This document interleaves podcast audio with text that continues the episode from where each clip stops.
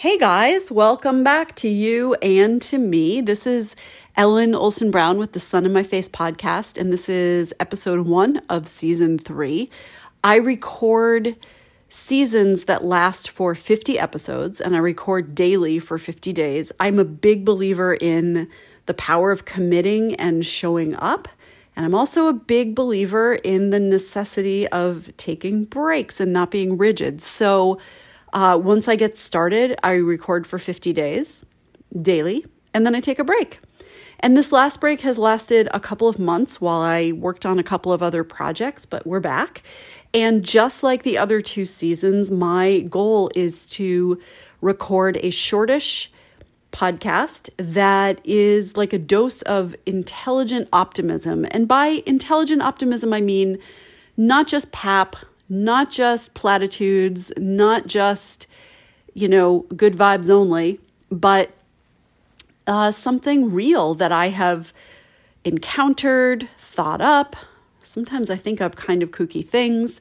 Um, but the idea being something I think that if you knew about or thought about has the potential to skew your day a little bit more hopeful and um, Mm, yeah, hopeful, I think, optimistic, not necessarily happy, not necessarily all your problems solved, not necessarily everything's going to go right, but just a sense of like you're being kept company by somebody who thinks there might be good things to see today. So that's the deal. Um, I will let you know that I'm trying something new this season, which is that uh, on the 10th, every 10th episode, so you know how that goes 10, 20, 30, 40, 50, I'm going to do an interview. And the idea for the interview is that, um, you know, there's so many great interview podcasts out there, and I have enjoyed so many of them. But it's almost always with famous people who have achieved something amazing and are in a little bit of a rarefied place. And that's wonderful. And I hear amazing things and I'm inspired and I learn and I realize we're all really the same. And, you know, all of those things are, are wonderful. But I realize that sometimes I want to know how people who are more like me, and by me, I mean like, you know, living life, trying to make a living, trying to figure things out. Like, not that people who are famous and accomplished haven't aren't also doing those things. But I just want to know about those people who you feel are amazing bright spots in your life. Um, I actually want to talk to people who people feel that way about them and the people themselves agree. So there isn't this sense of like, oh, no, no, I'm really nothing special. The people are like, yeah, I'm pretty good. I'm doing pretty good. Um, and I want to just ask them a few questions about how they got to to be the way that they are, what sustains them.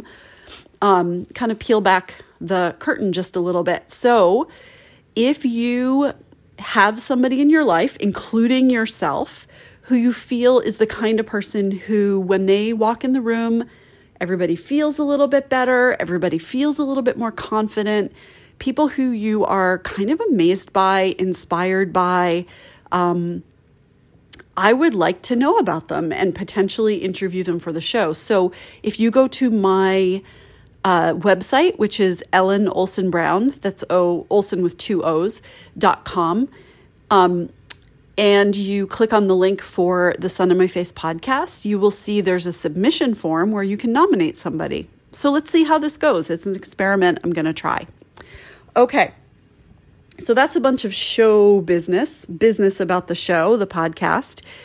And um, something really cool happened today. So, my husband and I went on, we joined this organization called the Trustees of Reservations. We live in Massachusetts and they own now um, Crane Beach, which is one of our like very favorite places to go. And uh, we decided this year to join the trustees of reservations because we were noticing that they were snapping up all of these super cool properties and we wanted to support them. So we got this little guidebook and I want to try to go to every property. We'll see how that goes. But today we picked a property that's in central Mass. I think it's in Royalston called Doane's Falls. And um, what a great day we picked to go there. It's not like an epic hike at all, but it is amazing waterfalls, especially this time of the year. It's just getting warm. We didn't have a ton of snow this year, but like enough that there's still snow and ice, but there are these huge, just rushing, plummeting cascades of water down through this. I don't even know what it's called, like a, it's too big to be a gully. I don't know what it is, but um, but anyway, that's where we were headed. So on the way there, we had a little bit of a contentious conversation in the car. We were talking about um, a garden that we planted last year and what we want to do with the garden this year. And um, it was very quickly very clear that we both have a lot of emotions wrapped up in this garden and what it means. And um, so things got a little snappy in the car. And we were trying to, like, you know, keep things friendly. But um, you know, we were like probably a little bit grouchy by the time we got to the parking space, which was full. And then we got to the second parking space, which was completely full and had a sign that said, if the parking is full, please come back another time. And we just spent like an hour getting there. And Caleb was like, well, that that's really not a good thing. And I was also like, yeah, this is really bad. So we like drove around trying to look for other places to park, and they were a super long walk away from the actual site. And we were like should we just go home? And i was like no let's let's just drive a little bit and then come back. So we did and we found a parking space. Hmm sometimes these things happen. And we uh, congratulated ourselves on the parking space had a little snack which helped with the grouch- grouchiness and then we got out of the car so nice out. And there were, you know, people so happy to be outside walking around. And we, you know, it was like a three minute walk to get to this amazing view of the water, which we got to. And we're standing there looking, and Caleb goes, Is that an otter? And I was like, Oh my gosh, it is an otter. And uh, like, I know otters live in freshwater sometimes, but I think I think of sea otters more. And I don't think I've ever seen an otter like in the wilds of Massachusetts. And uh, it turned out it was two otters, and they were gigantic. Maybe they were weasels. I don't know. I think they were otters. And they were chasing each other.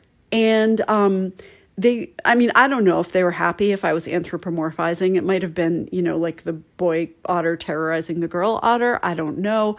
Uh, but they were like just frolicking through. They got out of the water, like climbed up into where the woods were, and just started running and running and running through the woods. And it was such a delight to see. Like, I felt weirdly honored that I got to see this. And it was just, their bodies are so improbably long that it's like, they just look like you know, their, the front of their body moves and then it undulates along the length of their body and then the back of their body moves and it just looks improbable. It doesn't look like it should be happening. Um, and they look playful. They just do. So, anyway, I turned to Caleb and I said, you know, if we didn't, if we had found a parking space right away, we probably wouldn't have seen the otters. And he was like, yeah, that's a really good point. And I was like, what should we, you know, what should we say next time so we don't get all crabby, so that we have that feeling of like, well, maybe something really good will come from this thing that seems really frustrating and aggravating. And um, I came up with otter alert. He didn't think that was such a good one. So we tried a couple of other words and we decided maybe just say, like, remember that thing that happened with the otter? Otters? Maybe that's happening again. Anyway, sometimes things play out that way. Sometimes a disaster is a disaster. Sometimes an aggravation is an aggravation, but I really liked the way it felt today to be like, oh, okay, maybe that was kind of meant to be. And we will see if I'm able to hold on to some of that perspective the next time I get aggravated, which might be tomorrow or tonight, even. There's still a few hours left. Um, Okay, so I usually end these episodes with a recommendation. And if you, you know, are uh, connected to me through any of my other little ventures, um, I you might have already heard this from me, but I stumbled upon a poem by a man named Ross Gay. And I loved the poem so much that I started looking for more information about him. I read that he'd written a book called The Book of Delight. I want to say it's the Book of Delight, the Book of Delights. Now I have to look it up. I have my laptop right here. Book of, I want to make sure I'm getting it right, The Book of Delights. And so I ordered it from the library and I read it last week, and what a treat. Um, the essays are so good. They're so good. They actually are a really good fit with this podcast. I feel like what he's doing is quite, uh, I don't know, I feel like he's my partner in crime, partner in positive crime. Um, not smarmy, not uh, without a sense of, you know, some of the grim and uh, not wonderful that's happening in the world, but always veering back toward having a sweet understanding of humanity and the predicament that we're all in, and quite funny too. So, um, that is The Book of Delights. It's a book of essays by Ross Gay. I highly, highly recommend. Okay, it feels really good to be back. Um, and I will see you tomorrow. Bye.